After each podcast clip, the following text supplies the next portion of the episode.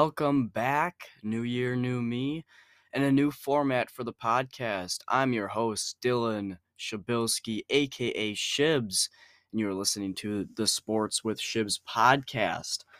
You can find my podcast on Spotify, Apple Music, Apple Podcasts as well, and iHeartRadio. Now, you're probably wondering where I have been, and I'll be completely honest, I got very caught up with schoolwork. I was swamped with work, with it being finals, and I just had to put a stop to the podcast for a little bit so that I could con- continue and focus on my school. And I'm actually restructuring the podcast right now. Uh, that's what I was doing during my winter break. And so, what is changing will be no longer daily upload, it'll be weekly uploads because it will allow me to have more control on the podcast along with manage my school load.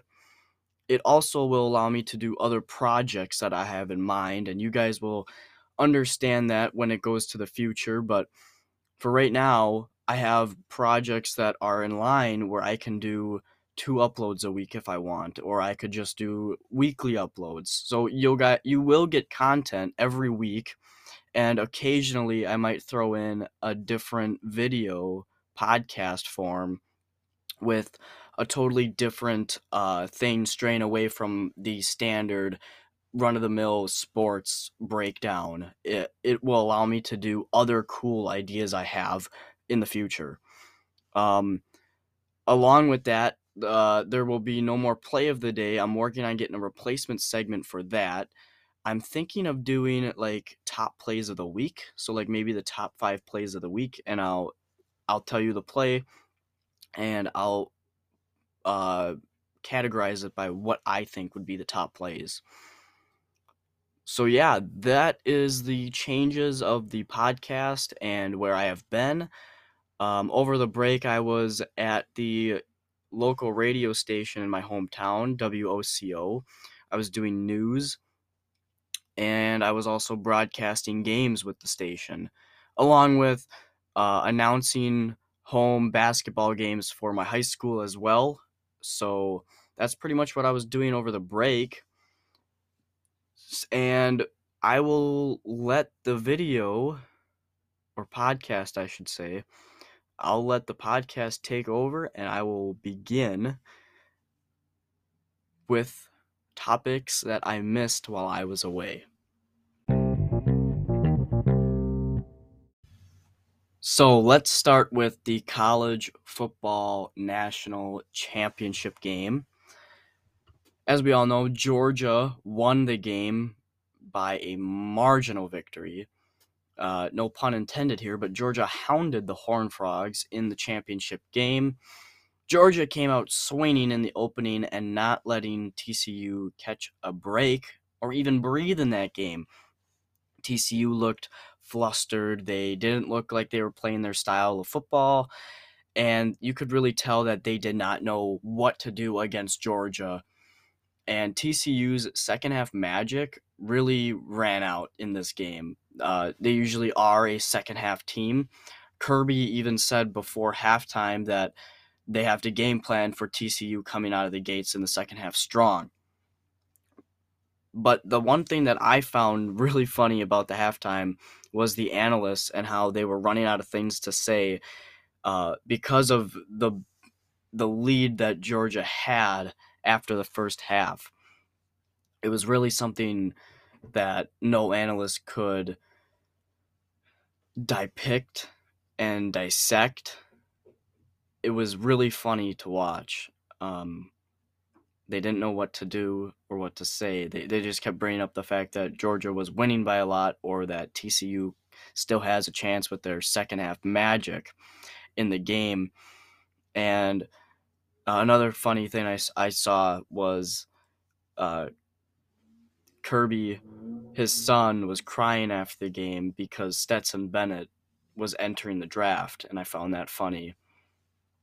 So that is a wrap on college football for this year, and congratulations to the Georgia Bulldogs on winning another national championship.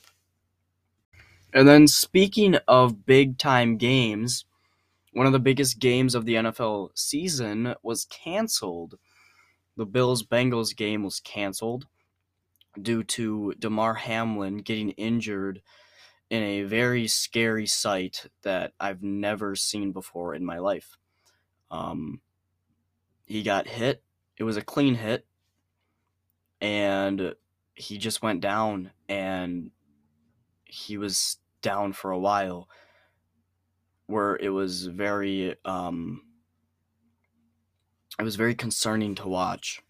Uh, I felt pretty nervous at first, but then as the days were rolling out, um, he was starting to be in stable condition. Now he's obviously discharged from the hospital, and th- this is one of the things that prove that there is still good in the world because fans from all around NFL showed support by donating to his charity.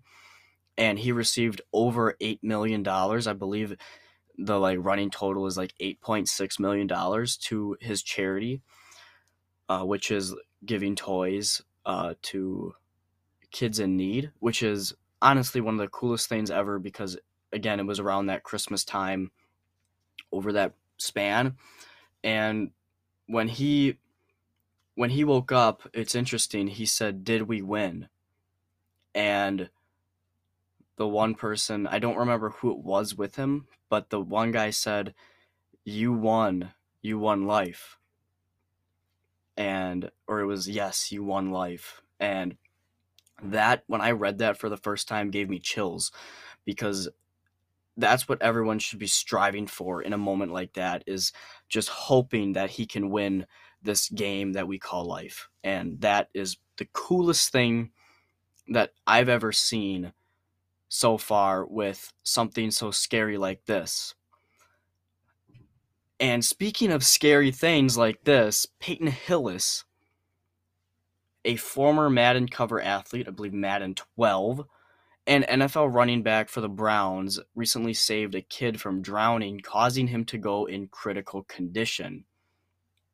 Uh, he has been recently discharged from the hospital and there's an Instagram and a Twitter post about it. So if you want to go look at it, you can on Twitter and Instagram. But it's interesting to see these NFL players and the strain of it being around that same time and both getting credit that they deserve where Damar Hamlin fighting for his life, Peyton Hillis saving a kid from drowning and then also fighting for his life.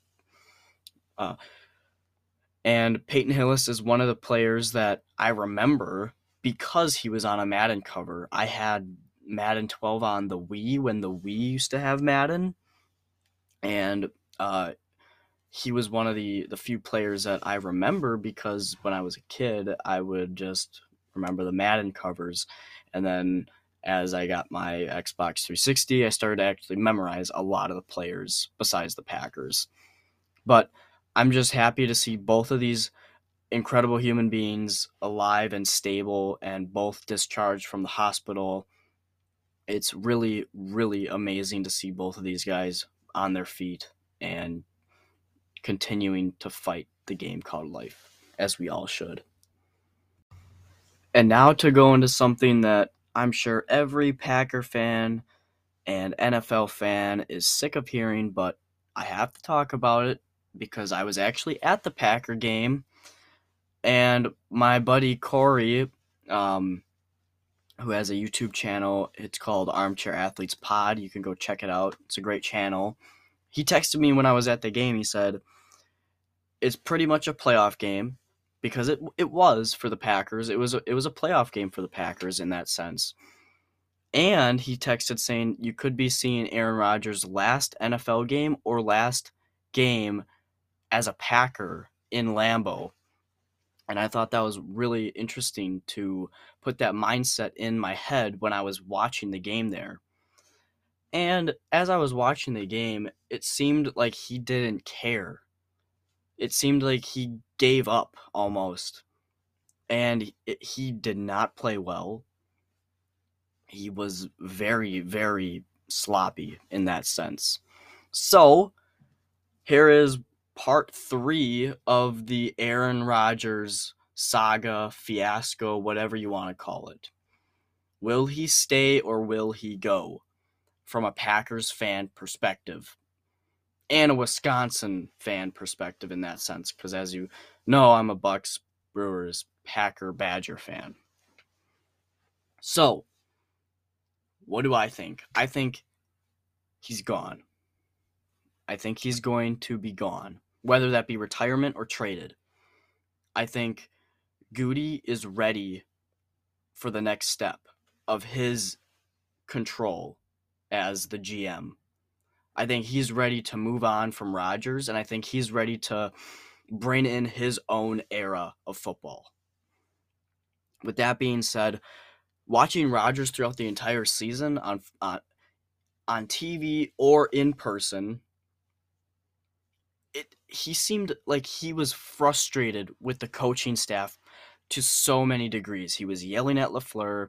He wasn't play calling the calls that were being sent to him. He was audibling a lot, and that's something that I was noticing when watching because the plays seemed a bit different than what I think were brought in or communicated to Rodgers. So, if he is traded and doesn't retire, what are the most likely spots for him to land? On Get Up, this was probably the biggest thing that anyone was talking about for like three to five days, maybe even six to seven days. But the top spots that I think are most likely to happen are the New York Jets, especially with them signing Hackett, because as you know, or as I know, Hackett and Rodgers are really close. They are really close. And the Jets bringing Hackett along the coaching staff as the offensive coordinator really makes it likely for Rodgers to be traded there if he wants. Another team would be the Raiders to team up with Davante again because him and Davante are good friends.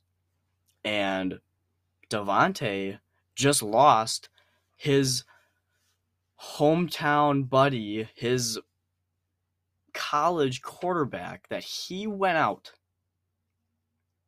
he went out to go play with Derek Carr, remember, because the the Packers offered Davante the exact same contract that the Raiders offered. And he chose to go play for the Raiders because he wanted to play with Derek Carr and be out west with his family. Okay. Well, now your quarterback that you wanted is gone. You just had an underwhelming season. It's likely that the Raiders could make a push for Rodgers. Another interesting place would be Tennessee. Tennessee has a very strong run offense and an okay defense, probably middle of the pack defense, but they don't have receivers. So that's kind of the kicker is do you go to a team with no receivers when that's the entire thing you've been complaining about for the past two and a half seasons. Another thing that makes me think that he's gone is because the past couple seasons he hasn't been taking the time at OTAs or the summer practices to build up repertoire or rapport with the receivers and he never went out to build chemistry. Okay, that's fine. You can do that. But then it's going to hurt the regular season. Sure, they started off 3 and 1, but that's thanks to the run game. The next strain of losses is because you didn't have chemistry with the receivers. So that entire first half of the season was Rodgers practice with the receivers pretty much, building rapport with those receivers.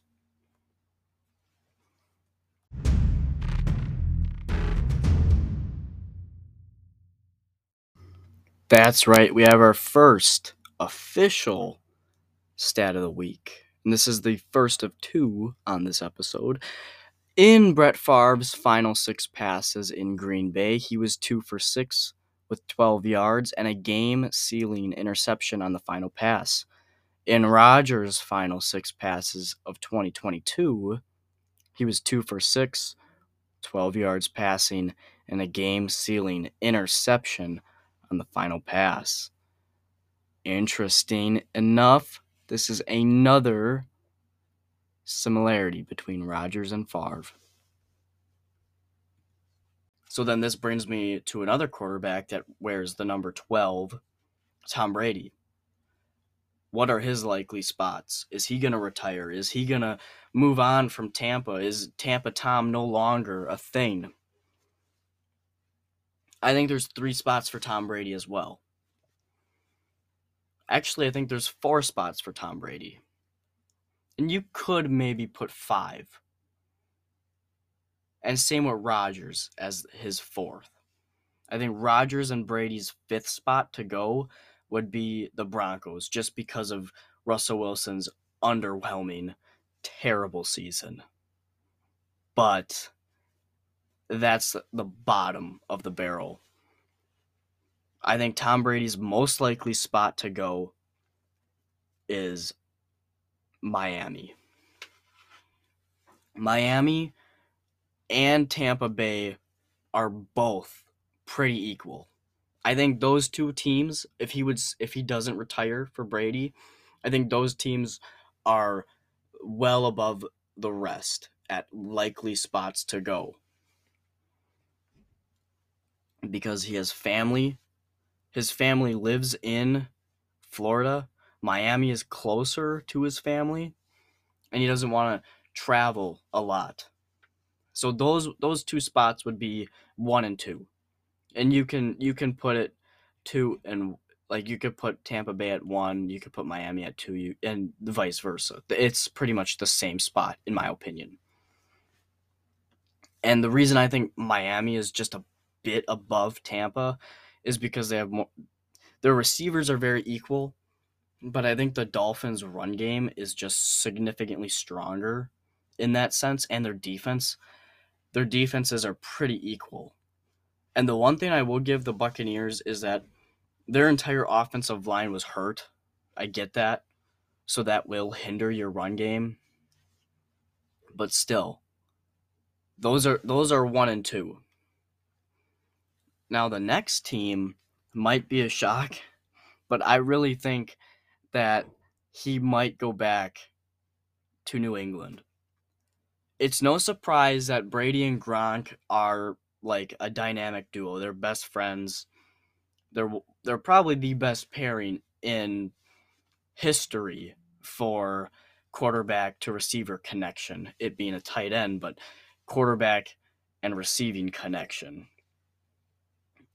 And the one thing that is interesting is that the Patriots organization is not impressed with Mac Jones whatsoever, and I'm not really impressed with him either. But if you bring in Tom Brady, you instantly become a playoff team because they have decent receivers.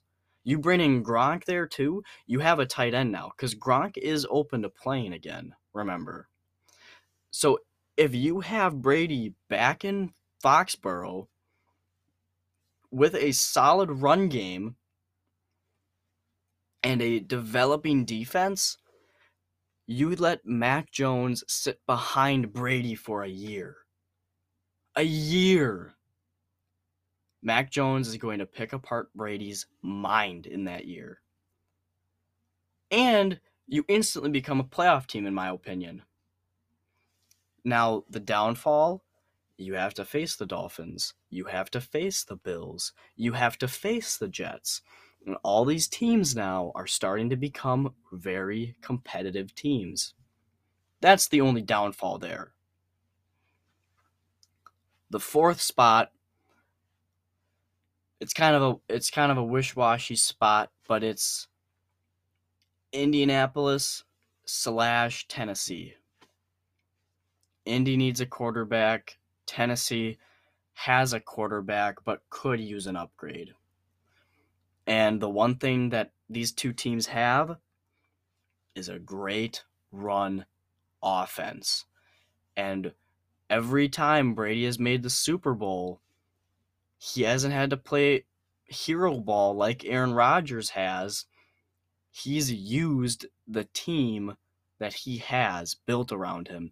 He is a run heavy quarterback. He likes to run the ball because it opens the passing lanes for him.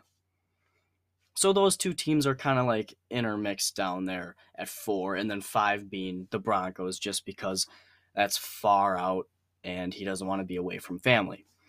Another plus with being either in Indianapolis or Tennessee, you face the Jaguars twice. You face the Colts slash Tennessee Titans twice.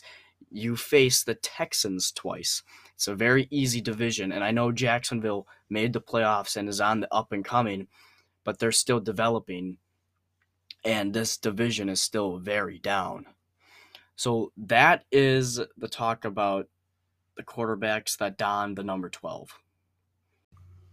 And now looking at the NFC and AFC championship games from this past weekend. The 49ers had both quarterbacks injured during the game, and Brock Purdy might need UCL surgery. While Johnson got hurt as well, it was not too serious though, and McCaffrey had to play quarterback a little bit. The Eagles stayed on top and were hot from the start to finish. Jalen Hurts played great, but was outshined by the run game. The run game had three touchdowns and over 140 yards. And this leads into the second stat of the week. The Eagles broke the Packers' record for most rushing touchdowns in a season, including the postseason. The Packers previously had the record for over 50 years when Vince Lombardi was their coach and Jim Taylor was their running back. And then taking a look at the AFC game, it was a much more close matchup. Um, everyone's talking about the final play, the push that granted the Chiefs 15 more yards for a field goal. And I find it really funny how Kelce had that moxie in the end. He was very poised and uh, he was very entertaining on the mic. And he even got Dwayne the Rock Johnson to uh, speak out on Twitter about it. Um, the famous "Know Your Role" and "Shut Your Mouth." That is what Kelce said. That's what The Rock used to say. So that was funny. Um, Kelce also said um, he he was uh, calling out the mayor of Cincinnati, which was funny. So that's kind of a recap um, of the NFC AFC championship games. Um, but we're not done talking about football. We've got Pro Bowl coming up. And this year they switched it. It's going to be flag football game with skills challenges. The two most popular NFL advocates right now, Peyton and Eli Manning, are the public advocates and spokespeople of the event. The Pro Bowl is now going to be flag football. This could appeal towards younger audiences and could be a fun and interesting change for the Pro Bowl. It could encourage more players to participate.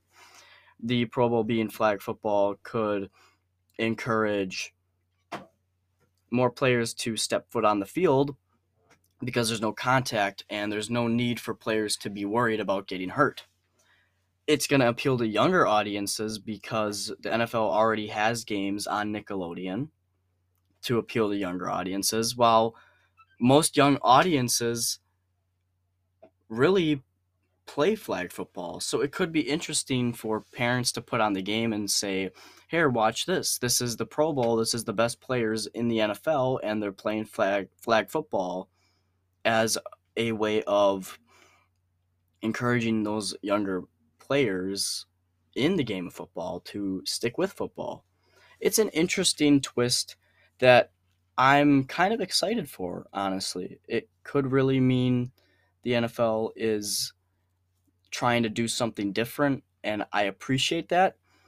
But we'll have to see what the ratings say about that. That the Pro Bowl is going to be this weekend, along with all the skills challenges. So just keep an eye out for that. Next up, we have some NBA talk. Now, the Lakers make a move for Rui Hachimura and expect more trades to come with the deadline approaching. That is Thursday, February 9th. So just be on the lookout for some Woj bombs. Be on the lookout for players making a move. There's actually a report that the Mavericks are willing to trade anyone for a star to line up with Luka right now, even Dorian Finney Smith, who, in my opinion, is probably the second best player on that team as he does a little bit of everything. He can score, he can defend. He's kind of a mixed player. Um, and with that being said, with the deadline approaching, we're also approaching the NBA All Star game. The captains, starters, and game have been announced, um, or some details about the game have been announced, I should say. In the West, we have Curry, Doncic, Jokic, and Williamson, led by Captain LeBron.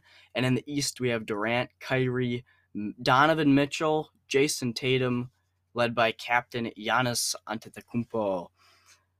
Now, there's a new way the teams are going to be picked. It's kind of like street ball or pickup games. The teams will be selected before the game. So the two captains are going to be on the court. Players will be lined up, and let, let's say Giannis has the first pick. I'm not sure who has the first pick, but let's say Giannis does. And he'll be like, I want Doncic. Well, now Doncic is on Giannis's team. And LeBron is like, uh, well, you, if you took Doncic, probably the next best player to pick would be Tatum. So that's how it's gonna be. It's it's kind of creating that suspense, and I kind of like it. But the NBA All Star Game is not what shines, and it, it hasn't been what shines for the NBA in the All Star weekend. The two events that I always look forward to watching was the three point contest and the dunk contest. Well, in recent years, the dunk contest has been a joke. It's been terrible. And the three point contest is always fun to watch. I love the three point contest. But again, you have to think are they going to change the dunk contest to a way that makes it enjoyable for the viewer and the participants? And how are they going to schedule the three point contest? They added the four point shot, which I don't really like, but whatever. And obviously, you have the skills challenge as well, which I kind of am enjoying the skills challenge a lot now, how it's a team formatted thing, but we'll see what happens there. Uh, the final segment is that the PGA Tour has begun. Max Homa won the opening tour the Farmers Insurance Open. Keegan Bradley placed second. Collin Morikawa placed third. And also, the tennis season is underway. Uh, Djokovic won uh, the first time in Australia, I believe. Uh, he got emotional after winning. He went on the ground crying because in years prior, he wasn't able to compete because of COVID.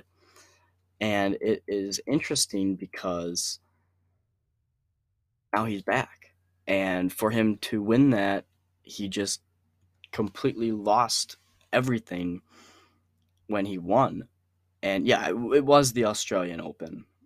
And I'm, I'm very happy to see him finally win because he was denied entry uh, three years in a row, I'm pretty sure. So it's been a long time coming for him. So yeah, that will conclude the first episode back underway. Um, my podcast is on Apple Podcast, Spotify, iHeartRadio, and go check out those. Um, with that being said, I'm Dylan Shabilsky, aka Shibs, signing off for the first week back.